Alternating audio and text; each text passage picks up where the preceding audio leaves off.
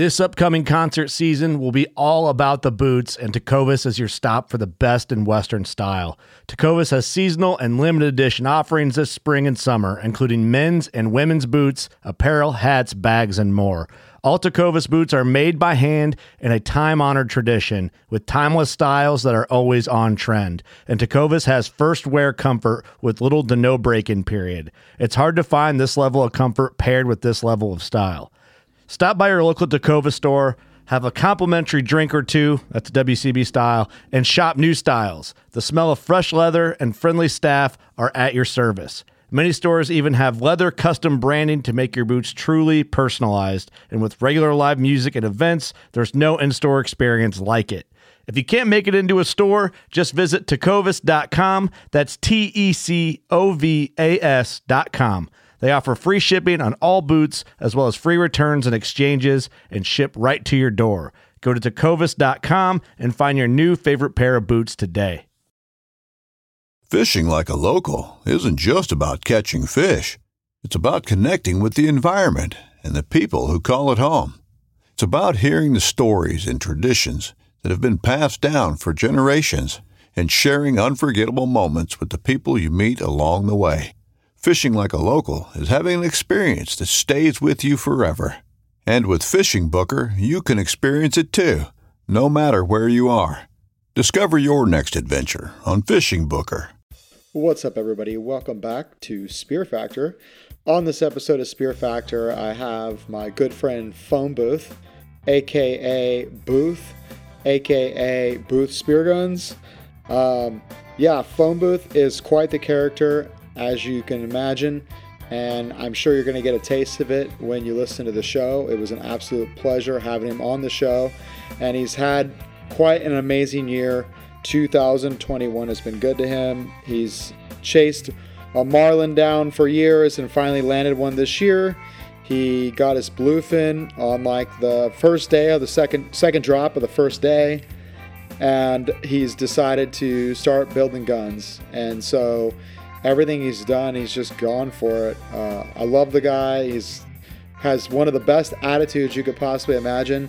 If he, it's five o'clock in the morning and you're at the dock, this dude's yelling at the top of the dock, "Let's do this." So pretty much um, just full of aloha and a true island island boy.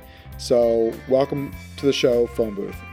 But first, as always, we've got to give a Uh little shout out to our sponsors, Ted Hardy, Immersion Freediving, um, freediving safety dot com. Thanks, Ted, for all the support and everything you do for the community. Our next sponsor is Hot Rod Spear Guns. Uh, Paul has offered us ten percent discount with a promo code SpearFactor, so thanks, Paul, for making badass guns and uh, providing a hookup for our listeners. And Kimera Side Slip. So Kimera Side Slip, you can purchase those at Kimera Spearfishing. That's K I M E R A. And basically, I've talked about the side slip before on the show. It's kind of the benefits of a slip tip without worrying about breaking your tip hunting around rocks. Uh, it replaces the flopper with a side slip. Uh, check it out more at the website. And if you use promo code SpearFactor, all lowercase, at checkout, they'll give you five percent off. And our last sponsor is One Drop Spearfishing. Basically, a, an environmentally minded group of guys that love to dive, live and breathe it, but their whole focus is feeding friends and family and enjoying their time in the water. Nothing more, nothing less. Um, solid group of guys. And uh, check out their website, One Drop Spearfishing. Check them out on YouTube, One Drop Spearfishing.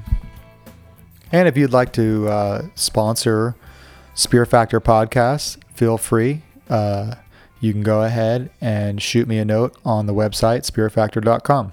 Thank you.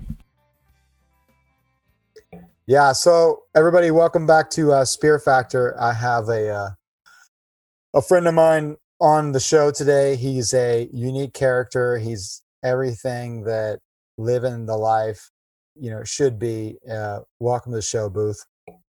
What's up? What's up, man? I'm trying, bro. I'm trying. Thank you.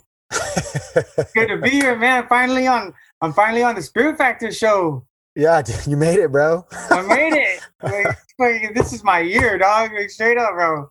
Well, let's, let's get, hey, let's jump right into that. First of all, like, introduce yourself, I guess, like your background and all that, and then we'll get into your two thousand twenty-one year. Yeah, uh, Booth, Booth Spear Guns. I just started building like last year, but super confident in my shit and my stuff. You're gonna mute that out. But no, anyways, it's all good. It's all good, dude.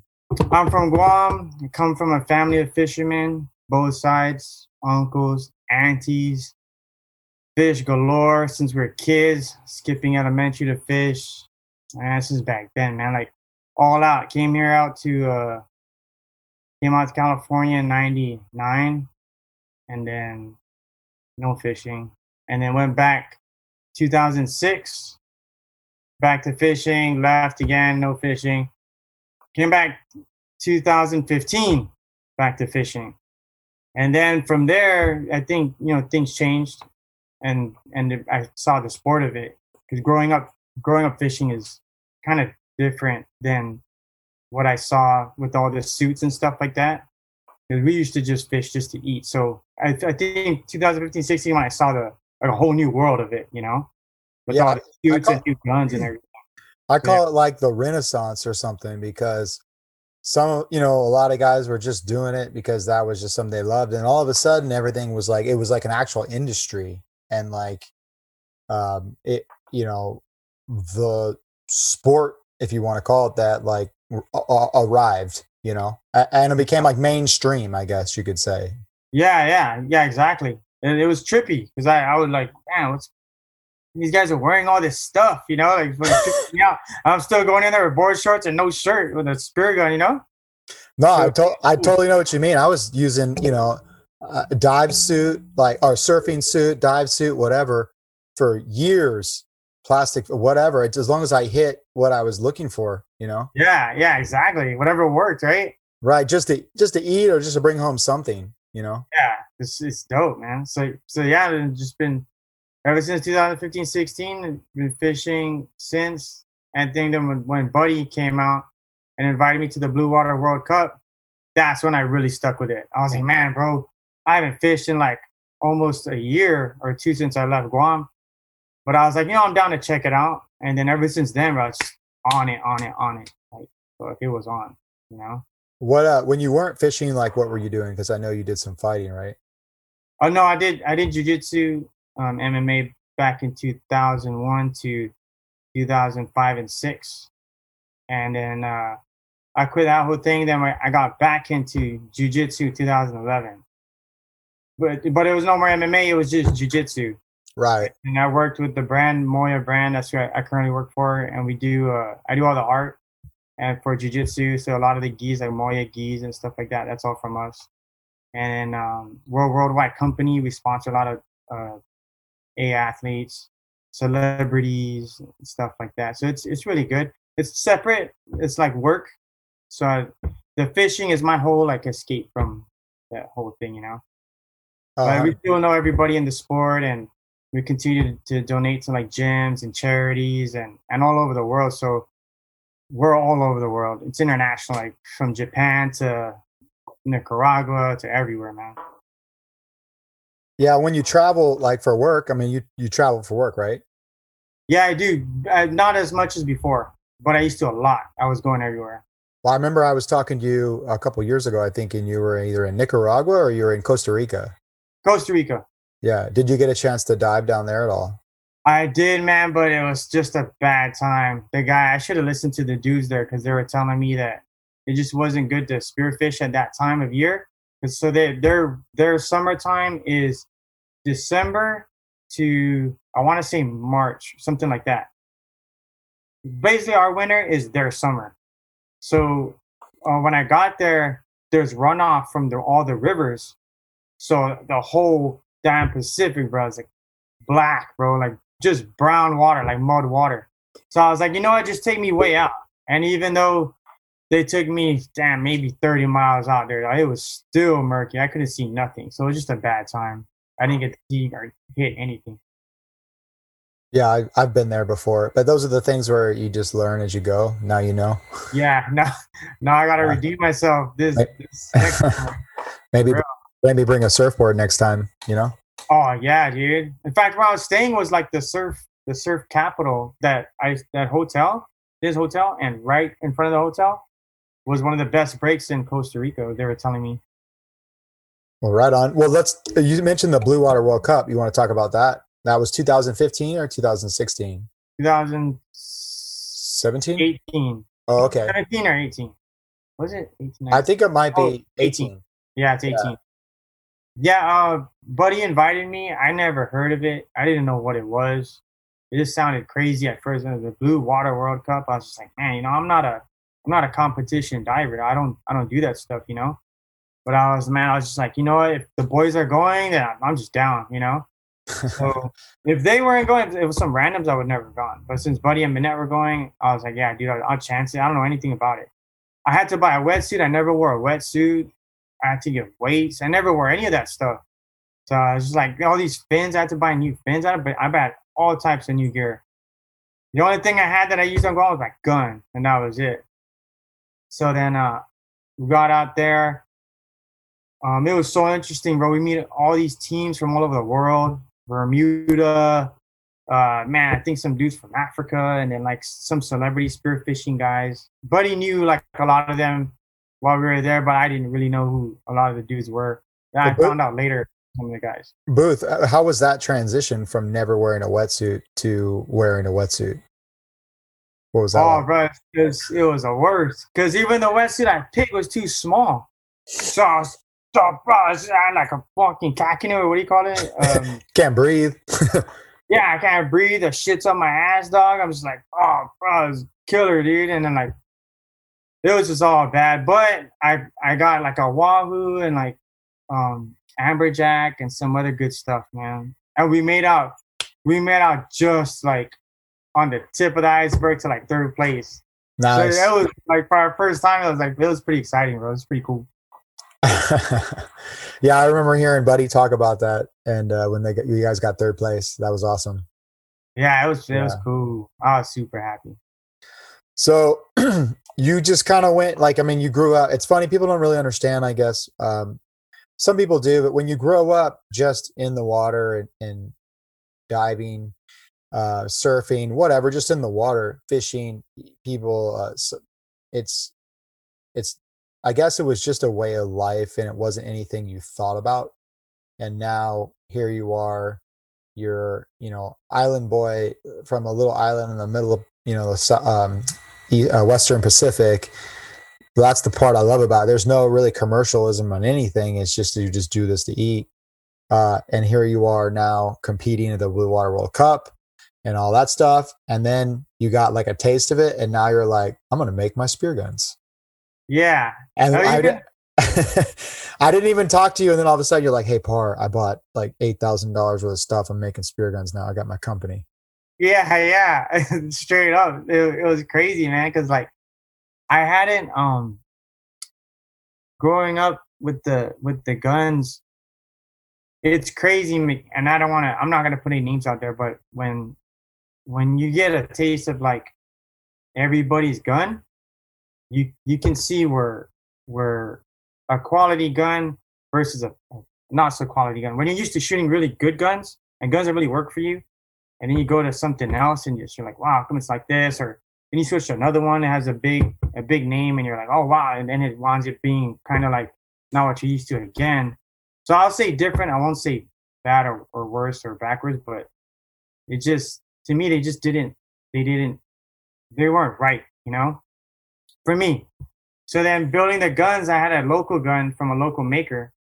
And I just, man, it was just the best gun I ever had. And I wanted to replicate it. So then when uh, um, I met a dude and he said he, he built spear guns and he said that uh, I asked him to build it and he said that he could build it. But I told him I just want it exactly like the one I own. That's it. I don't want your style of guns or anything. I want you to just replicate this and I'll give you the parts and everything. He said he'll try and he'll look at it and tell me if he can build it. He wound up not even showing up. He had something to do. So he... When I went down to, to meet him, he he uh, he burned, and I was like, just like, fuck, maybe it was meant to be. So I was like, you know what, I'm gonna I'm gonna build this myself, you know. I'm going to learn how to do this and build it myself. And, bro, I have no experience in damn wood, bro. I didn't know what the hell to even start from. So I failed, what was it at? Wood yeah. shop. Wood shop. uh, yeah, I was just, I was horrible. But, you know, when you're motivated, everything just, just starts coming back. So I found a guy. He wanted to be a Mexican dude owning a wood shop in San Bernardino. And it said, I found on Craigslist, it said rent wood shop for like a hundred bucks or something, or fifty bucks. So I was like, oh, wow, it's a full wood shop. I'm just, I'm going to bring this gun there, and I'm just going to, I want to make it in a day. Bro, I, I got there, and and then I started thinking about it. I was like, I don't know how to use any of this equipment. Yeah, full on everything. And I told him, I said, hey, man, can you, you think you can help me out and and help me make a make something? And then he's like, yeah, have you ever used this stuff? I said, no, I, I never use any of this stuff. I don't even know what this shit's called, you know? And he's like, he's like, okay. He goes, what do you want to build? And I took out the gun and I showed him, I said, man, I want to build this. And he looks at it and he, he's like, he's smelling it. He's like scratching at it. He's looking. He's like, hey, this is the wood for the boats. And I was like, yeah, yeah, it's teak wood. And he's like, yeah, yeah. He's like, you want to build this? And I was like, yeah. He goes, okay, let's go do this. And he asked me, we built it. I told him, uh, we call him Uncle Bill. Back in Guam, he's like, he's like, and that's when I got to really learn how he was asking all kinds of crazy questions I didn't know. He would point at parts of the gun and he'll be like, hey, why did he do this? Why did he do that? He did this for a reason. We have to do it like this, you know, really technical things that I didn't understand. And then details that he saw that only a woodworker would see that that we wouldn't see, that I would never have seen. And I had the gun the whole time. So then, like, uh, in one day, we made a gun, a, a full-on functional gun. It was all crooked, it was fucked up, but it was, it worked. Like, it actually worked. So I was like, wow, this is crazy. So then in time, I started learning how wood works and bends and everything. And then maybe three months of hardcore going there, bro, like just nonstop. I finally made a, a good gun. And since I already knew the issues with other guns and the current gun I had that I wanted to fix, I wound up fixing all those issues. And now they shoot perfectly for the way I like them to shoot. And now I got a great gun, I think. Sales have been good. Yeah. I I got to be, uh, I love that story because um, it reminds me of uh, when I decided to make guns too. I didn't know shit and I just went for it. And uh, you're like, well, there goes my gun. Uh, yeah. Like, thank yeah. God, for, thank God for epoxy. Um, yeah. yeah, man, that's that's awesome. I remember when I was first made a gun, like it uh, might have been twenty years ago now. My buddy was like, uh, dude, all you need is a straight track and a heavy ass gun because that thing will shoot straight as long as it doesn't kick or whatever. It's like just put a straight track. And then the more you get into it, I realized it's a little bit more complicated than that. Like yeah. a lot. Like. For what you want, you know. Um, awesome, dude. So the name of your company is Booth Spear Guns, right?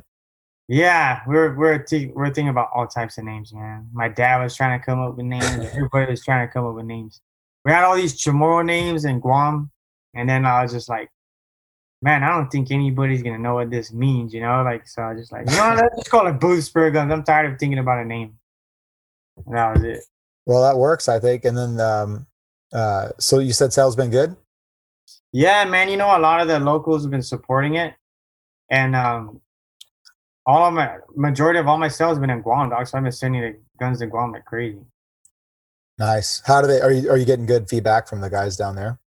Yeah, it's pretty cool. Um, let's talk about your year because um, you you've been messaging me like, "Hey, Par, come on down." Uh, your year, you've had a pretty exciting year. You want to share uh, with that with us? Yeah. So uh, my first marlin this year, my first tuna, thanks to my boy right there. That's my boy. And then my first man. What else was my first? Uh, yeah, that's about it. But like that's pretty much the year. But I was I've been after that marlin, man. I was after that marlin since two thousand sixteen, before I left Guam. Tell us the story about the marlin, though. How, where you were, how it went down, the biz, the whole story that you told us. Like, I guess the story you actually, the article you actually wrote for Spearing Magazine and was in it about the story of the marlin, correct? Yeah. So um, that that day we got out there, it was April. It was Good Friday, and the day started just bad, man. Bro, everything was just bad. Lost the weight belt. We we forgot something else, and then and then uh, I wasn't feeling too good or something like that. And every, everything was just bad, bro. And then my girl wanted to fish over here, and then I, oh, her weight belt too. That's what it was. Even her weight belt. I guess I guess we left both weight belts, and it was just man, bro. Everything was just bad. So then I was like, oh man, this, this day is just is just horrible. And I told Omar, I said, man, I think maybe we should just go back to shore. I was thinking, and then um, I was like, you know what, but we're all the way out here already, so let's just make the best of it. I'll just blue water the whole time since I got no weights and look for something. You know, the water was murky, and it was just it was just all bad. So we got to the island, um, the name of the damn island, Lorenita, and uh, I was like, you know, let me play the shore. So my girl's playing the shore. She shot a, a little grouper. So I was like, okay, cool. As long as, you know how that works, though. As long as the girl's happy, you're happy. So I'm just all happy already that she's happy. That's the so first I'm cruising priority. Around, cruising around. That's, that's, the first, huh? That's the first priority is what do you need? Okay. Yeah. First, yeah. And then I'm good to go. Exactly. Yeah. Exactly. So then I, I was cruising, and then I wound up, I had just made the gun. It's like a roller. That. This bad boy right here, baby. So I just made this, and uh, I decided, like, man, I, I took a surface shot at a grouper that came up, a Cabria. Yep. And it hit him spot on, boom. I was like, okay, okay, this is cool. So I got a fish, I'm happy. Next thing you know, they pull up. My girl's on the boat, and she pulls up with uh, the captain. We had already dropped off my other friend for some yellowtail. He was going like like eighty, nineties or something like that. And so uh, they're like, hey, there's a marlin, there's a marlin. So I was like, what? Fucking marlin? Like in April? And I was like, shit, they, you know, I'm just like, are you sure? Yeah, sure. Then they're like, get on the boat, get on the boat. So I was like, fuck it, get on the boat. Uh, we didn't even really leave the island. I got on the boat, and as soon as you started going, the, you could see the marlin from the surface, like a shark fin. So I was like, shit. I was like, man, is that is that a marlin? And then the captain's like, get in, get in. So I fucking jump in, and like the, the water's so murky that I can't see anything. And when I when I pick my head up, his fin's pretty close, like like a bus length away, you know? So I was like, damn, this, what can I see? Like I just, you could see in the camera, I was running the GoPro, you could just see my, my head just keep going up and down like that. So finally I was like, man, I'm just going to follow the fin. And when I get super close, I'm going to like put my head under. So I started following him, and he wound up like coming near me. And bro, I was super close, maybe like a, less than a car length. And I put my head down, and I barely saw him. So right when I saw him and I, I pointed, he like turned his tail towards me. So I had like, I just like, damn, if I take this shot and I miss, he's going to boost off, and I, I won't have another shot. Maybe he'll get curious and turn around. So I waited, and I just saw the tail just cruising out. I was like, fuck. But even seeing him underwater, I was just like, oh, dude's big. So like, I was like, but I wasn't. I was like, man, I missed my chance to get on the boat. And I was like, dude, they're like, oh, what happened? What happened? I was like, man, I couldn't get a shot. They're like, what? They're all like tripping out. But I'm just, honestly, I was just over it, bro. I was just like, man, what, what else can add to what happened today? It's all messed up, you know? Oh yeah, I know how those days go. Yeah, so I, just, I wasn't even bummed out. I was like, well, next time, like, yeah, fuck it, just draw me back to the island. So they draw me back to the island. I'm cruising again. Next thing you know, they come back again, bro. Maybe like fifteen minutes. Hey, we spotted the marlin, spotted the marlin. And I was like, what? Like, there's no way. So I get on the boat, boom, we head back out there. Bro, the water is just flat, like flat as flat can be. You can see for miles, just anything that's on top of the surface. So we head out there, and the captain's looking around. I'm looking around, and he's like, "Hey, mira, mira." So I look, and then like you can see the fin from like a distance. So I was like, "Oh, is that it?" He's like, "Look!" Oh, he's like yelling in Spanish, and he's like, "Get in, get in!" And I was like, "Wait, it's, it's kind of far." I'm telling him. He's like, "No, no, get in." So I, I jump in, And then, bro, the thing is headed straight for me like a shark, dog. You just see the fin just coming and coming. Oh, and my fucking heart is just pounding, bro. I was like, whoa, dude. Fuck, I don't even know what to think, you know? Like, like I just keep going like this and keep going like that. It's still murky. I was like, man, I didn't even want to swim towards it. I was just like, I was kind of honestly like backing up a little. It was like, fuck, this thing's just coming for me. So next thing you know, finally, like, I look down. Bro, I catch him right there. We, we meet eyes. He turns. As soon as he turns, I point to take the shot. It hits him, like, between the gill plate and, like, the fin. And I see him boost off, and you see the, the buoy just taking off. So I was like, whoa, fuck, I got him, I got him. So I'm yelling. Everybody's yelling. I get back on the boat, and we're just following. Obviously, we're just following the buoy go around the whole time, maybe for, like, fifteen, twenty minutes. So the captain was like, hey, let's go. We're going to get Chuchin. The, uh, my boy Chuchin, he owns Spiros in La Paz, who was diving for yellowtail. So, sorry, right, so we left the buoy, and we went looking for Chuchin. We picked up Chuchin, and then we came back. And then we, we came back, and there it is. The buoy is still there, like, fucking cruising around. So we get down. We're starting to chase him. I'm holding on to the buoy and trying to, like, drag it down, which was I'll, I'll never do again. I shouldn't have done that. But then uh, you take a chance of like it breaking off, you know, ripping it out. Yeah, too much pressure. Yeah. yeah. So like, but I had, I just had to get the feel, you know. I was like yelling at everything. You're having your moment. You're having your moment, man. Yeah, bro. She was super, super excited. So get back on the boat, and then uh, we're just following it. And the captain's like, "Look, the buoy's slowing down, and he's going down." So he's like, "You better take the shot, the second shot, before he gets way to the bottom, and it's gonna be hard to, to drag him up." So Chuchin, we jump in again. I start taking the line, and I'm following the line like really lightly and just going down. Oh man, I see the tail already. I'm just, my heart's just blasting, bro. And I'm just like, I get to it, and I'm like, wow, the thing is just huge, dude.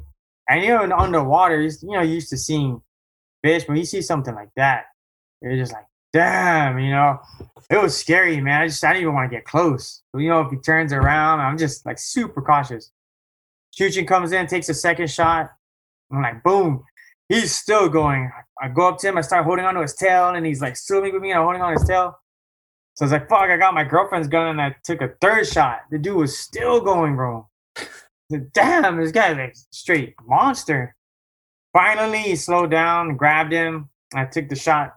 Another, uh, the, Chuchin took some video, dragged him to the boat. As soon as we got on the boat, man, fuck, I was just like, wow, this is unreal. Like, we got him, you know? Like, it was just, it was just unreal. I was like, wow. Like, it did, it took a little bit to sink in, you know? Like, damn, man, I finally hit this bad boy. Crazy, man. I remember uh, you sent me that, that picture that day, and I was just like, oh, wow. Like, some, you know, some people don't realize the, the opportunity. It's such a, you know, going for those fish, it's really like once in a lifetime opportunity. And uh, when you showed me that picture, because I had been talking to you like throughout your trip, yeah, and or something like that, just, you know, on and off. And I remember seeing that picture, and I was like, somebody's gonna, like, I can't imagine how you feel right now. And then you're like, don't send this picture to anybody yet. I just got a whole thing I want to do. I'm like, okay, okay. But I showed my, I showed my wife, I showed my wife. I was like, look at this motherfucker. He just scored. And uh because I think you was that the trip you invited me to come down on or something. But that was a trip. I told you, like, I know. Calm down, bro. I got you. That was it. Like, you, bro, you didn't have to do nothing. Like, straight up, just, you know, just a boat. That was it. And even that was small, you know. So I was like, man, you would you would have had a good time for sure. Yeah, it's always. Yeah, it's funny. You know, I'll say one thing though. It's, and we'll get into the other story with your year too, the bluefin. Um, it's. There is, maybe as you get older or whatever it is, and you've done a lot of stuff, so it's not really like that big of, I mean, I guess it always is a big deal, but to see when you remember when you got your first of something, yeah, you see your friends do it, and it's like, dude, it's, you're so stoked for that. Everybody has their moment, you know, and it was like, you were having your moment, and it was like, bro, fucking have your moment, enjoy it, you know. Yeah. What a cool thing. Um, well, and then, I mean, that was pretty incredible. And then you wrote the article for the for the magazine. Um, yeah. And I remember all the boys in Guam were messaging, like they were all excited too. I was like, wow, bro. Yeah, uh, man, I, I was super happy. Well, yeah. What about, I know you've been looking for that fish for a while though. I mean, All you know, the world.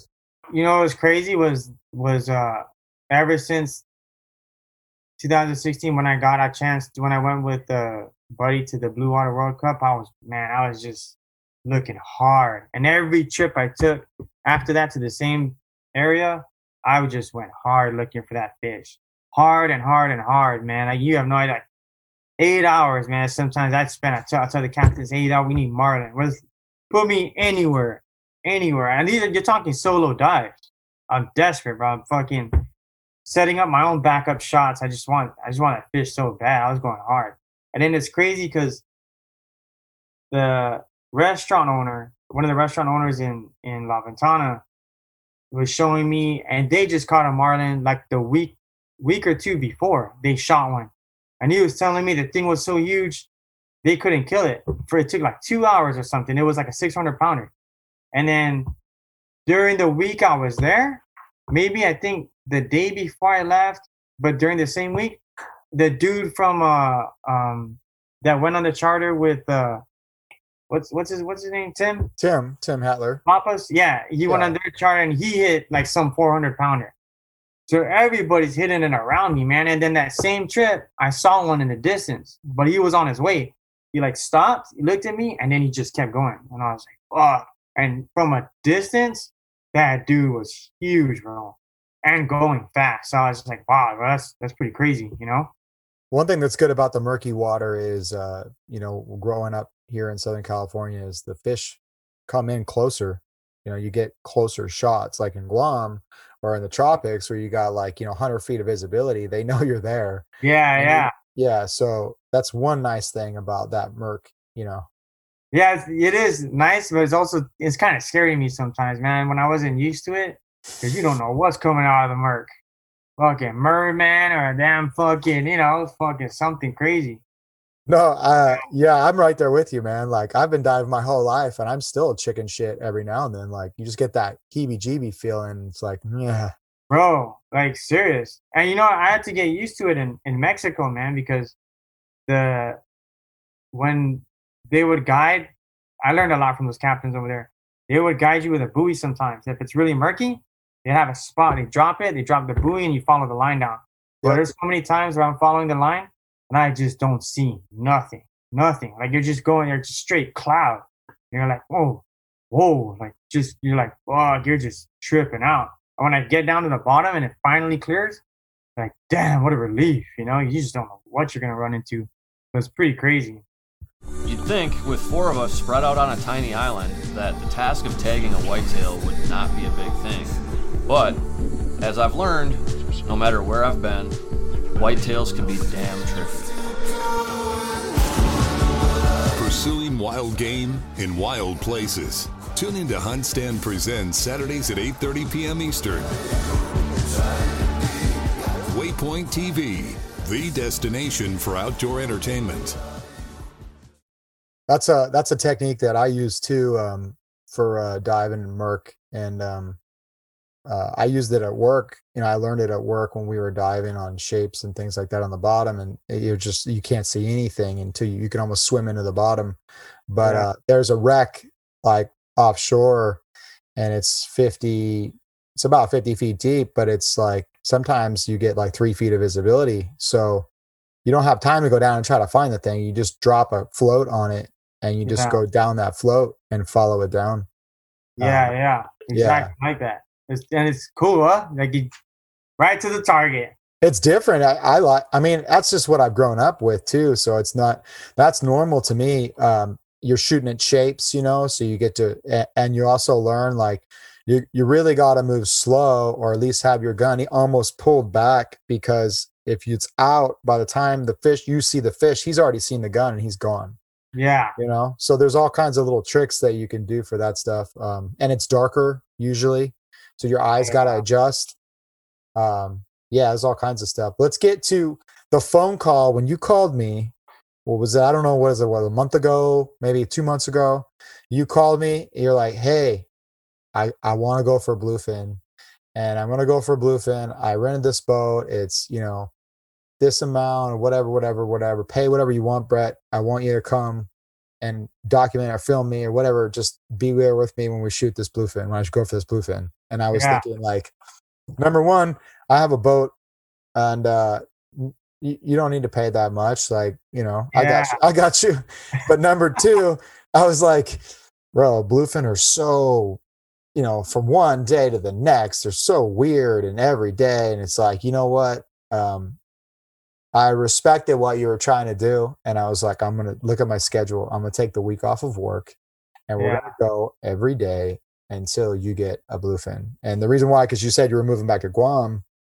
And I was like, well, all the more excuse. I mean, what a great excuse just to go fishing, you know? yeah, yeah. And so, and I took the whole week off. I was thinking, I was like, okay, look, like the wind is bad on Saturday. We'll go on Sunday, and then we'll just push it all the way to Thursday. Uh, we're going to get a fish at some point. I, I was keeping my fingers crossed, waving we'd get a fish, and then like tell the, take the story from there. Cause it was fun, you know? Yeah, it, man, it's super fun. I've made the drive from, I'm up north right now. So I'm in, I'm in by Napa. You're talking about a crazy drive, man.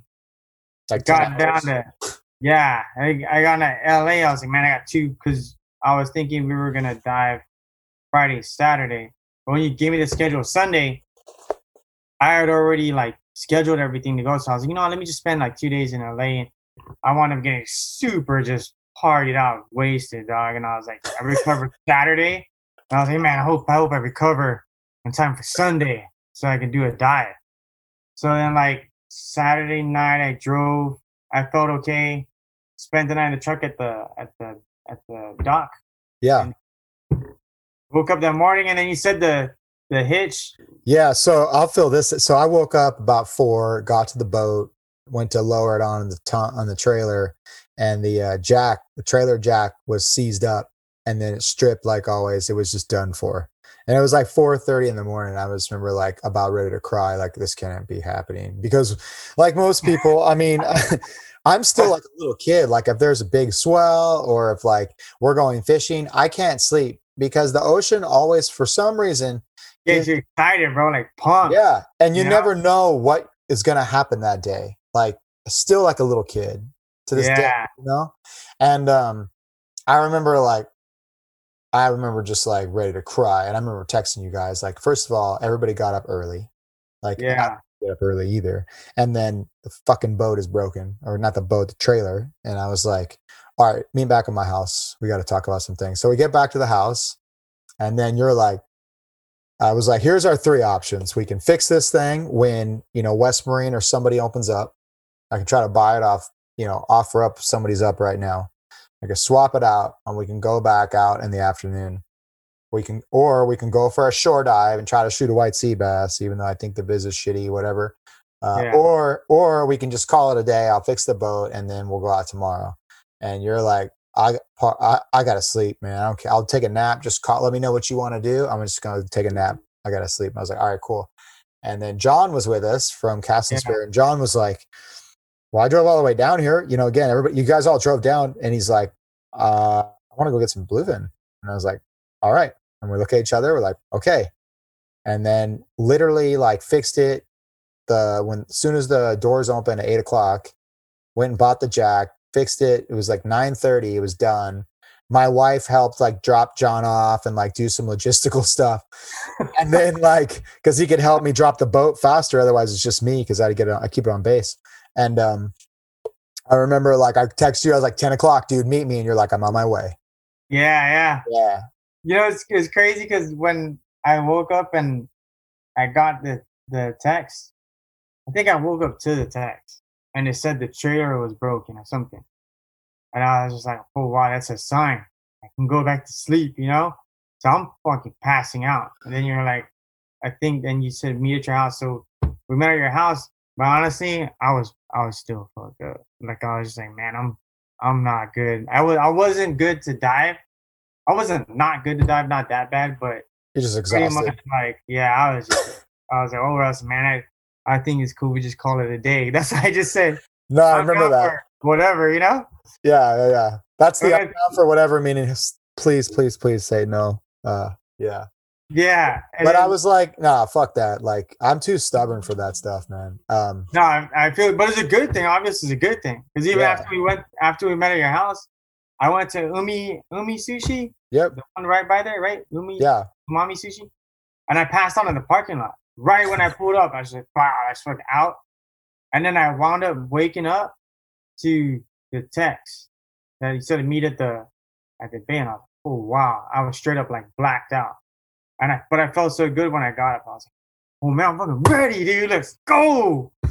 You're so got to the dock, bro. The thing, so people don't understand. So the thing that I love about this gentleman we're talking to is like it'll be four o'clock in the morning, five o'clock in the morning. Everybody's tired, and you're tying the boat up, and here he comes at the top of the top of the ramp. He's like, "Let's fucking go! Let's go, man!" And I'm all like, ready. "All right, we're doing this. Here we go. You know, he's here. Let's go." Ready, bro. And uh, yeah, we were heading out, and I didn't even know what to think. I just was. Um, I got a phone call from my friend, and he's like, "Hey, they're getting him at the nine. Like they're they're they're seeing fish at the nine." And I was like, "Okay, cool." And he's like, "Well, that's not why I called. I want to talk to you about, you know, whatever." I was like, "Okay, cool." Uh, right as we were passing the fuel dock where he owns it, and he's like, "Yeah, they're getting him at the nine." I was like, "Maybe that's a sign." Okay, cool. So we were heading out. I remember like nobody wanted to get in their wetsuit or whatever, and uh, we get out there, and then we start seeing them. Like uh, yeah. Oh man, honestly, I didn't think we were seeing that fast. I was just like, I, you know, I was so used to taking those trips with you to San Clemente.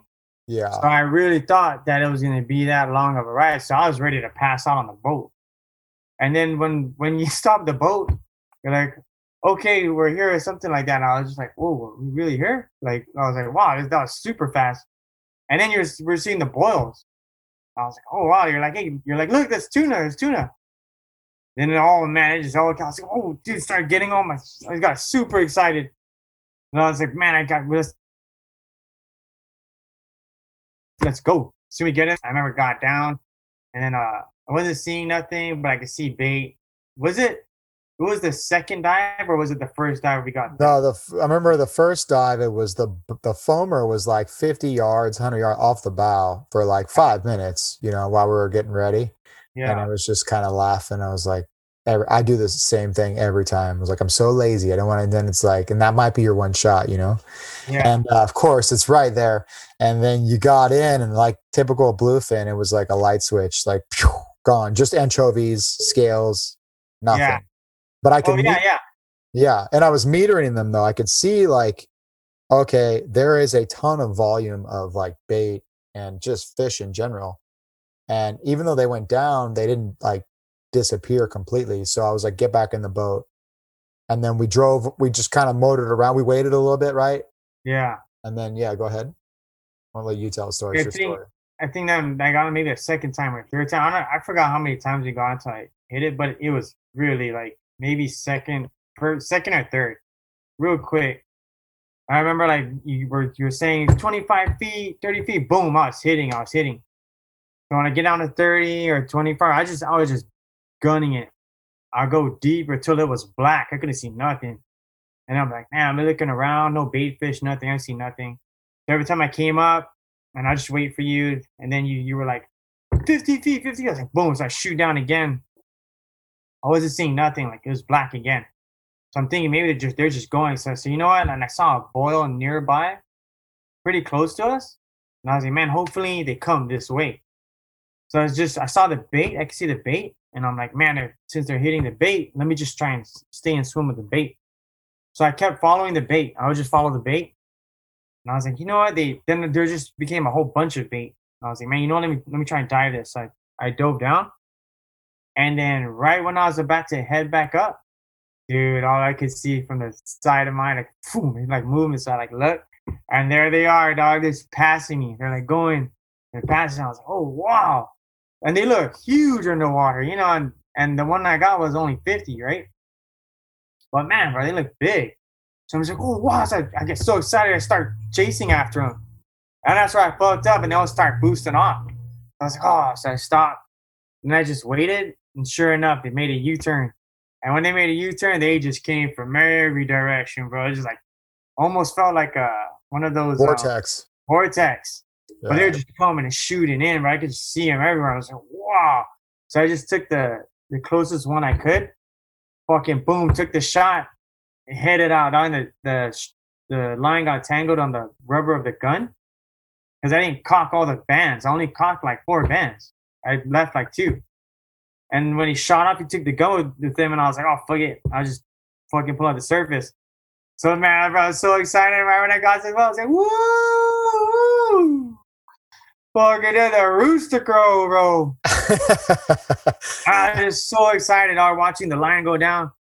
And then next thing you know, the buoy wasn't wasn't dragging no more. And I was just like, oh, shit. And I grabbed the line, and the line was limp. So I was like, fuck, dude, he tore off, you know? And I was like, fuck, dude, I was already bummed out, and I started pulling on the line. And then I could see my gun coming up, and the next you know, he's on the line. And I was like, holy shit, he's like, like limp, like just dead. He felt, looked like he was dead. I was like, oh, no way. I started fucking super excited. I was just pulling him up. Finally, I bring him up, and I was like, whoa, I got one. And the first bar went through. Only the first. The, the second one didn't get to go through, but hey, shout out to, to Dean, man, from Addiction Spirits. Fucking killer, killer stuff, man. Yeah, it was it was super dope. I, bro, I was so, so excited, man. Talk about, like, man, I was just happy, dog. You have no idea. I'm, I'm pretty sure you know, but. Did that fish? John was there. John took the second shot because I did. Yeah. With one barb, it was stuck really good. I knew we would have we would have still landed it, but, man, I just didn't want to take no chances. I told John, hey, bro, take the fucking second shot. I don't care if you have a buoy or not, bro. Just take the second shot, you know? Because, yeah, you know, you had the reel. You had a reel. Yeah, yeah, yeah, yeah, yeah. Well, I mean, the thing is, uh, you know, size, who cares? It's your fish. It's special. You don't want to miss yeah, that. Yeah, exactly. Dude. That's a, everybody knows that feeling of that pool and then the limp, and you're like, oh. Yeah. Worst feeling in the world. I was so, man, I was so scared. And when I saw that bad boy, I was just like, when I was on the boat, though, because you know it was like literally ten minutes of being in the zone, and, and I was on the boat, and I was telling you, you know, whatever fifty, and you dove down, and I remember it was funny because I think you had a flasher with you or something. Yeah, I was trying to use the flasher, and I was like, "This Chamorro mother, like, bro, forget the flasher, let's go, buddy. Like, we're not diving in the tropics, you know." And yeah, uh, I'm trying to use anything, bro. I was just fucking was, man, was so awesome. Desperate for a fish. Bro, it was awesome. And then you you came up, you know, yelling, and I was like, "Are you kidding me? We've been here ten minutes." And I think that was that your second time going for tuna, or your third, or that was the second time. The first time I went with you, with me, with yeah. you went to San Clemente. Remember, they were like everywhere. Yeah. And every time we went to a boil, bro, there was like a boil over here, go yeah. over there, and then be over here. And then we finally dove, and they were like passing right under us. Yep. Yeah. Stupid bluefin. Well, you got yours. And we and then, had a good day that day too. Remember, we hit all the yellowtails. Yeah, yeah. And then it was funny because um, I remember you shot your fish, and you're like, "I'm good, I'm good." And you're just gonna. Yeah.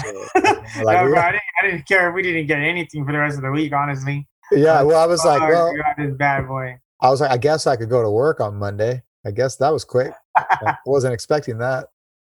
Yeah, it is super sick. Oh, yeah. We got it, man. Oh, you sent me the video of how did you guys cook that fish though? Like, what was the excuse me? What was the way? How'd you guys what, do it?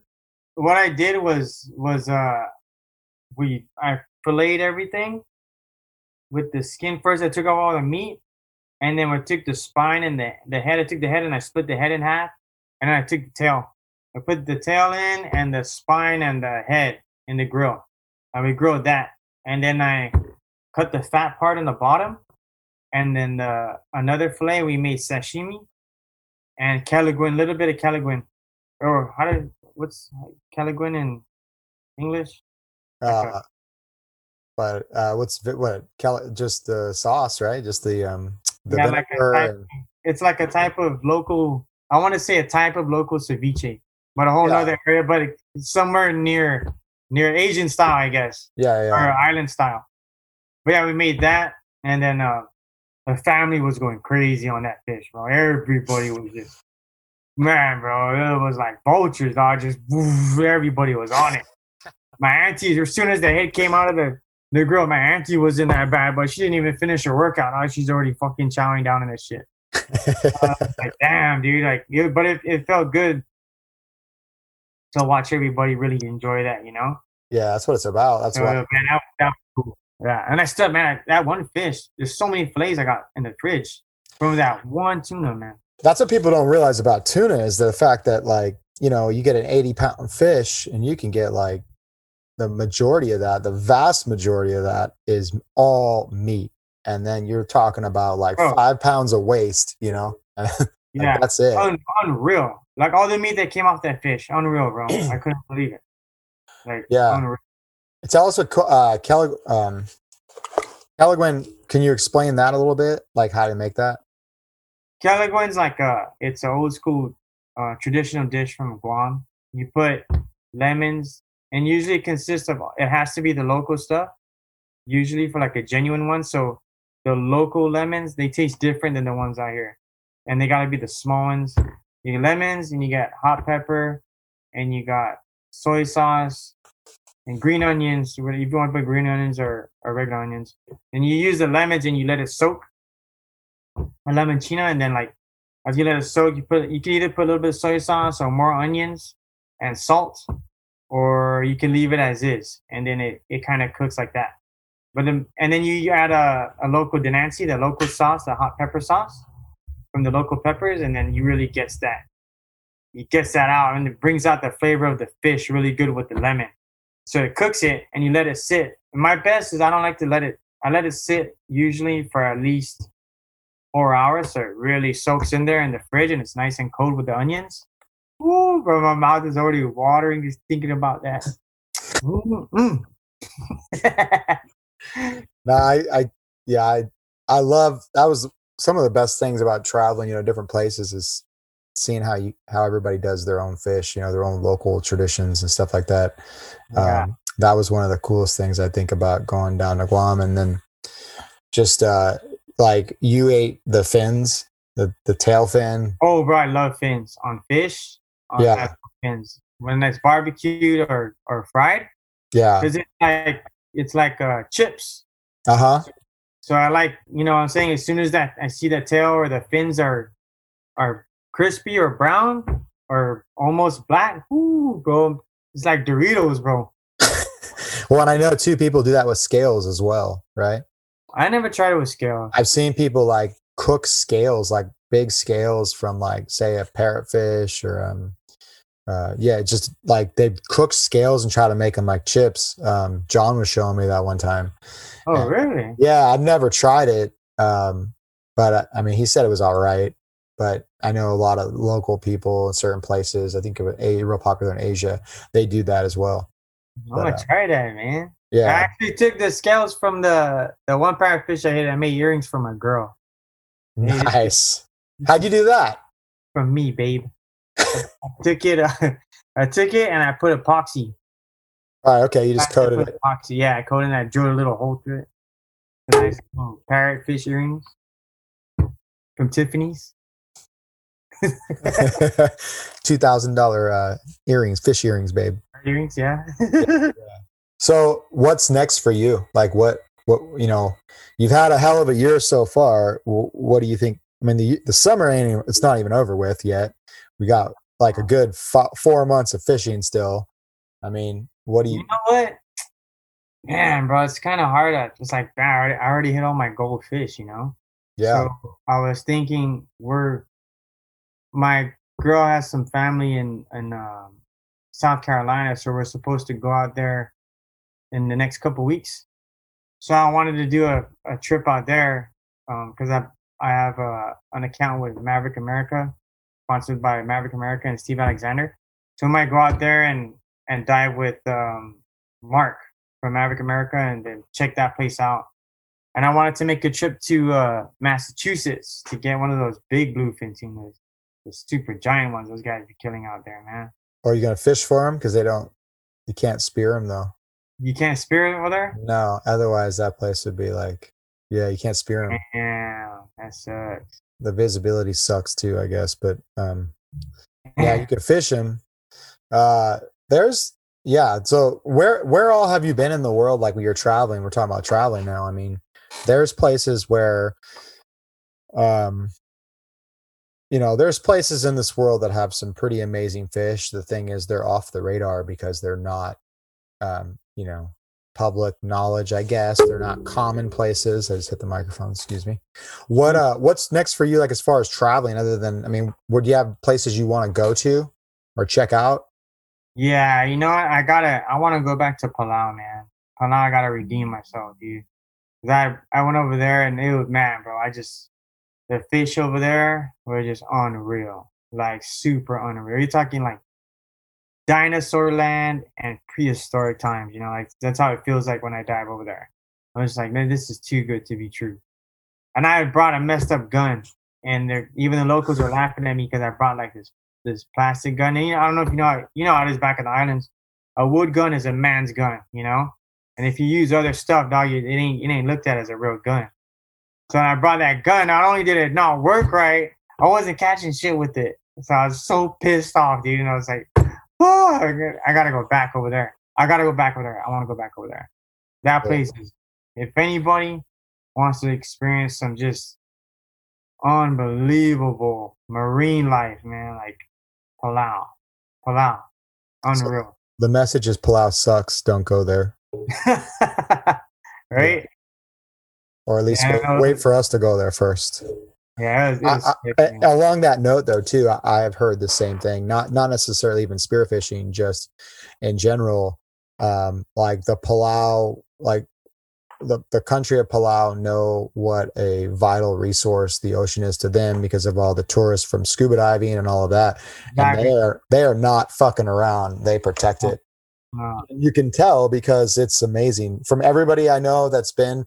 From all the guys in Guam that have been there, they all say the same thing. It's incredible. So yeah, unreal, bro. Super unreal. I was seeing schools of fish there that I never even seen a pair of, you know? Right. In Guam. Or I was seeing schools of fish that I never even seen on Guam that I only hear about. Like, oh, I remember when I hit this long time ago. I was like, oh, wow. And I'm seeing whole schools of these of these fish. I just couldn't believe it. I was like, man, it's pure, like I, I think it's Guam like a hundred years ago or something, you know? Yeah. I wonder, um, you know, that place, I wonder when, when they, has it always been like that? Or when did they start protecting? I would love to look more into the history of it and try to use that place as a model for like maybe other places so that, you know, cause I mean, the Western Pacific is really fished out in a lot of places, yeah. You know? And I don't know what they're doing to avoid being on the radar of commercial fleets and all of that, but they're doing a good job of what they do. So, yeah, I think there was there's like a law passed too, where commercial fishermen can't even come near nowhere near like a certain zone, right? I don't know, from the islands or something like that. Well, I think that's in a lot of places. The problem is they don't have any way to enforce it. You know, oh, okay. A lot of smaller countries. Yeah, and so I mean, I don't know. I I, I would. take the job on if people want to pay me to do that. I'd love to go down there and do that. Um, yeah, that'd be cool. Just hang out and do that. Uh, but um, yeah, so I mean, are you gonna do the uh, Blue Water World Cup again, or you know what? Nah, man, I'm not. I'm not really a competition type of spearfisherman. You know, I just like to. I love to fish just to eat and like experience more of more water stuff. You know. Yeah, I understand. Ocean. Other than that, man, I'm not really. Uh, if the boys join again, then that'd be cool because I just want to be with my friends, you know. So no, I'm I'm right there with you. Or someone, someone else, you know, one of the boys, dog. I'm down to go. Yeah, I, I'm right there with you. I, competition never really was a thing for me because you just, yeah, it's just what. I, it's not that it's a bad thing. I just never. That's not never what I did. This, you know. Um, yeah. I am competitive, but like then again, like. Not really with spearfishing. It's just my little getaway from everything, you know? Yeah, exactly. It's like a getaway. Like you're, yeah. You're going to the, what do you call it? Your, your relief or your, your stress reliever, stuff like that. Oh yeah. Yeah. Um, well, I mean, is there anything else you want to say, Booth? I could talk to you for four hours, but, uh, I know you gotta go. No, I mean, you know, I just, man, thank you for having me on the show. I just, you know, I, got, I got this opportunity. I'm finally here, baby. Don't forget it. Booth. Yeah. Oh, bro. It's an absolute pleasure to, you know, to work with you on the show. It's an absolute pleasure to be associated with you and to have you on the boat anytime, brother. I mean, if any of you guys out there, like I know a lot of people write um, write things about how to get invited back on someone's boat and do this and do that. But you know what the number one thing to me is? Like an attitude. If you show up like ready just to fucking have a good time and you don't care yeah. as long as you have a good time. Like I remember like every patty we stopped at, there was bait and you're like, I'll jump in. I don't care. I'll shoot it. And we were just laughing. Yeah. Like, I just want to eat. He's like, I just want to eat. I don't care. I'll shoot whatever I gotta eat. You know, it's just it was like, yeah, oh yeah. That just reminded me of like. I love that shit, dude. I love that shit. Yeah, and then like you said, the camaraderie and the and the brotherhood, the boys. You know, I mean, yeah, yeah. So, uh, what's the name of your? You have a website or uh, what's? How do people get in contact with you? It's booth spear guns dot com, but currently, like, I'm out of handles and I I can't. I'm building guns, but even with the orders, I I'm kind of backed up because I don't have handles, and plus two, it's just. It's hard, man. Like, I try to build and sell just two a month because it becomes a job, you know. And uh, to uh, shout outs to gun builders, bro. Like, damn, especially if you're really in, really into it and trying to provide the best gun you can provide. Like, it's really, it's the difference of making your own gun and making it for a customer. Remember we talked about that? Yeah, so it's very before- labor. It's labor intensive, man. It takes yeah. like thirty hours. Like, it takes forever. Yeah. It's it's serious, man, especially if you just want you want to give your best, you know. So I try to build or sell at least two a month and then and then not make any, you know. Build two a month only. And if they they sell out, it's cool, which they've been selling out. But right now I'm out of handles, so I'm backed up. If anybody wants info, or you could just email me and then I'll put you on a list for what you want. But I don't make custom guns, so that's the thing. They're made as to what's available. So you got fifty-five inch, sixty inch. A tuna gun and a forty-nine inch, and that's it. So just like your standard, your guns that you particularly make, they're like they're just your standard guns. These are my models. This is what I make. Yeah, that's it. Okay. I can't. I don't like building no. Hey, can you add this and this and that's? No, I'm not gonna do that. Or can you put this color band? No, but I don't do that. I make a gun for you to hunt and to get out there and get yourself some food, bro. That's what I do. So right smooth, really good, smooth guns, bro. Um. Yeah, I was, I remember, well, one thing, you jumped on the boat with your gun. This is the part that I love. I forgot about this. You had, with the bluefin, you had partied for two days, tired as shit, jump on the boat. We go out there. It's like the afternoon. You hand me your gun. I was like, have you test, tested your gun? No, I just made it. I haven't even tested it yet. I was like, well, probably should test it. He's like, I'll test it on a fish. And I was like, all right. And then when you dove down immediately and shot the fucking thing, I was like, this guy, dude, incredible. Just added the whole story. It was so funny. I mean, I just loved it. It was so awesome. Uh, I'm confident in my guns, man. Confident. Yeah. You know, speaking speaking of this gun, uh, I just wanna I wanna make a note, and you, I wanna make a shout out to all the old timers, man. Like, uh, um, what's his name? Tommy Botta. Oh, Tommy Steve Botta. Alexander, Tommy Botta, yep, um, Perry Moss and those guys. You know, like I was when we were supposed we were taking. Remember, we talked about the trip in the beginning, and I wanted to build a tuna gun. I, I remember reading a an article by Steve Alexander, and he was like, "Oh, you can't bring a knife to a gunfight," you know? Right. So he had talked about his gun, and what I did was I went back on all the old photos of these guys hitting like six hundred, seven hundred pound tunas, bro. And these guys, you know, they had gun making down. You're talking about dudes that there was no social media. There wasn't time for interviews, for any of this stuff, bro. These guys just worked on a craft, and they worked on it hard. So I took note of all the guns they were, the styles that they were making, and I noticed like the wings on them. So I made the I made this based off of Steve Alexander and the uh, the Tommy Botta guns, and it's a wing, and it's only like it's only a four laminate gun. And you could take these wings and it becomes a regular spear gun. It's a sixty-five inch. And I knew that that the wings made such a difference, you know? And, bro, it did. Like, I kind of took a far, far shot on that tuna. I was so confident, man. I was like, bro, I, just, I know this will just, just hit it hard. And it works, like, clean, man. Real clean and real smooth. Right, Rife so, has kind of a similar design, too, that they've, like, t- uh, tried and tested and, you know, it's been proven. And I think the wings, what the wing does is it causes it to, it stops it from kicking up because yeah, exactly. it displays so much weight. That's why if yeah. you look at the one gun I built, it's like a two by four. And it, yeah, just, yeah. it just goes straight back. So it, kick, it might kick hard, but it's not going to flip up the end of the shaft. Yeah, exactly. Exit. Yeah. You know? Yeah, and those dudes knew, man. So I was just like, fuck. Made a note and I made it, bro. I'm like, hardcore. And I, I finished this maybe three, four days, bro, before the trip. I had just finished the gun. So it was nuts. I didn't even get to, to uh, seal these wings. I just put oil. Oh, that works. Yeah. So it's, man, I'm just, things, things a beast, bro. With the with the shortage of handles, have you ever considered just making your own handle, like laminating a piece of teak and then carving it out? Yeah, so I I, I did make some handles. It's a lot of work. It is, but like I just the Steve Alexander handles, I've always used them, and they they're legendary where where I'm from in Guam, and I don't know, and they have a they have a feel to them. I don't know if you ever held one of the Steve Alexander. I, ha- I have one on my gun that I made twenty years ago. And uh, I still have it. And it does. It has that curve to it. It's the arc is like perfect. So when you bring it up, everything is lined up and straight. Exactly. Yeah.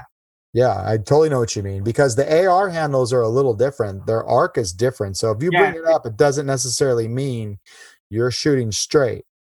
Yeah. So you still have to aim. With those handles, you bring them up and fire. Exactly. That's yeah. exactly it. And it's crazy, man, because it has some. When you when you hold the handle, it has some feel in it that, that just feels right. It's weird, and I never get that with any other handle. Yeah. So what I did get with um, what I have gotten is I took a piece of uh, teak and I laminated it, and then I took a Dremel and I shaped it to fit my, my hand. Yeah. But I'm left-handed, so it fits like my hand and my handle. Ah, okay. And it's incredible. It's like the shit. But it also, I was on deployment. I had nothing else to do, so I was just doing that because it yeah. takes some time. But uh, for those those handles you're talking about, those Alexander handles, like they just work. They just bolt on and work.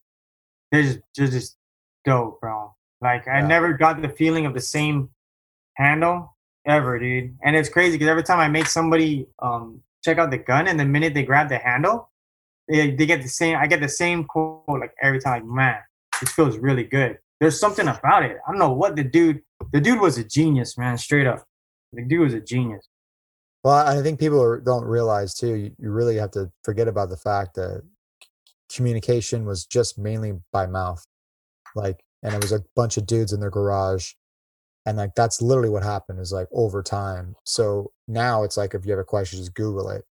Well, these yeah. dudes were, like, calling them up and just trial and error over years and years and years. Exactly. Yeah. Which allowed them to really understand so much more. And I bet I would imagine these guys are laughing at some of the shit we come up with today because they're like, yeah, we did that back in like nineteen seventy-five, bro. Exactly. That's a, that's exactly what I think sometimes, man. And I sometimes I, I look at the guns today and I feel like so like gun making kind of went backwards, you know. And when I look at a lot of stuff, and I just, it doesn't make sense to me. Like, man, dude, like why would you do that when it's already been proven to do this, you know?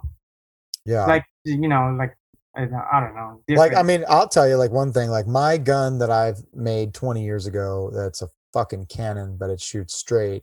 Um, yeah. I've seen that thing. That's yeah, a bad boy. But it, uh, you know, there was no epoxy track. Like, well, you don't need an epoxy track. Just make it, cut it out of the wood. Epoxy. Yeah. Yeah. Fire. So like things like that are, um, and now, I mean, I understand like people are doing calculations like ten percent more sled and the last, and, and I yeah. get it. But like what you need and what you think you need is something totally different. And then also like people are creating an industry here that's built on selling shit. And it's not just built on selling stuff. It's built on selling stuff to such a small group of people. Yeah. Like scuba diving has a three hundred percent markup because yeah. they're selling scuba divers. Like there's, you know, scuba diving is gigantic compared to spearfishing. So you're asking a company to stay in business making guns, and it's like they have to constantly reinvent themselves and s- try to separate themselves from everybody else. And a lot of the stuff they do is absolutely, yeah, it's true. There is a performance to it. But the other side is some dude on an island in the middle of nowhere doesn't give a shit and he can slay anything. Just, you know what I'm saying? Yeah. Like pulling it up. Like there's dudes that are diving with anchor chain, you know, for a weight belt, and he's killing it. you know. Oh, bro. Yeah. I know. I know. Straight up. Yeah. So I just, you know, everybody was like, oh, you have carbon fiber fins. I'm like, no, I, that sounds expensive. I just dive plastic fins. Yeah. Yeah. For real. Like, whatever, you know. Even in, in the Blue Water World Cup, man, I think I brought some generic ass fins, dude. Like, I don't even know what they were. I didn't I didn't use any of that stuff till after the cup. Yeah. But uh, my my wetsuit was like fifty bucks on eBay, and like nice. The fins were like, I got them down the street at, I forgot where it was, man, but everything was just cheap as hell, dude. One thing we didn't talk about was that like ninety pound rooster fish you shot at like ninety feet in the yeah, market. yeah. Yeah, that was, you told me that. I was like, is that a world record, dude? I was like, that's a world record, I think. And like, you were almost at a world record, and then you kind of laughed. I don't know. Whatever, that dude. It's huge, man. Yeah. Huge. I couldn't believe it. It was bigger when I finally started pulling it up, and I was like, oh, wow. Fuck. I just laugh. Yeah, I just laugh because it's like, I train, I do all these stretches, I try to be able to hit like nine, you know, hit these depths, and it's like, here this boy comes out hungover, just like crushing. Crushing it, slaying it. I was like, I can't compete. He's got the island in his blood. I can't compete with that. I can't compete with that. I should be in the north somewhere, like in the Arctic or like the Nordic area. This dude's down here just slaying fish right and left. I'm trying, man. I'm I love trying. it, bro. Thanks, man. Well, thank you, Phone Booth. Um, man, Booth Spear Guns. Check it out. What's your Instagram handle? Phone Booth. Phone, phone booth. booth. Phone Booth. Right on. The only Phone Booth, man. Yeah, he's the man. Uh, Love this guy. I'm so g- excited that you got your fish, and and uh, I wish you nothing but the best, brother. Have a have a good one, man. You too, Park. Thank you, man. Thanks again. For real. Not a problem. You did the work, so uh, you know. well hey, done, sir. And, hey, the captain always, you know, it's the captain where they put you on fish, you know. Yeah, everybody gets lucky some days too. So. Right on, Park. Thanks, bro. Yeah. Later. All right, that concludes this episode uh, with Phone Booth. Thanks again for uh, being a guest, brother. And uh, I just wanted to give a big thank you to you guys for listening and all this uh, the support um, over the years. We're coming up on year number two. And if you want to continue uh, to further support the podcast, go to the Patreon page forward slash Spear Factor, and you can donate there. And also, if you had any questions or wanted some more information, you can look on spear factor dot com. There's also a YouTube channel that has the video portion of all these uh, podcasts, so I encourage everybody to check it out. And then some of them are even broken down into uh, topics, so check that out at uh, Spear Factor on YouTube. All right, take care. You want to succeed, you want to fish, you want to be one of the greatest. Oh. Tune in to West Marine's Life on the Water, presented by Costa Custom Boats, every Saturday night from seven to nine p.m. Eastern on Waypoint T V. Pursuing wild game in wild places. Tune in to Hunt Stand Presents Saturdays at eight thirty p.m. Eastern. Waypoint T V, the destination for outdoor entertainment.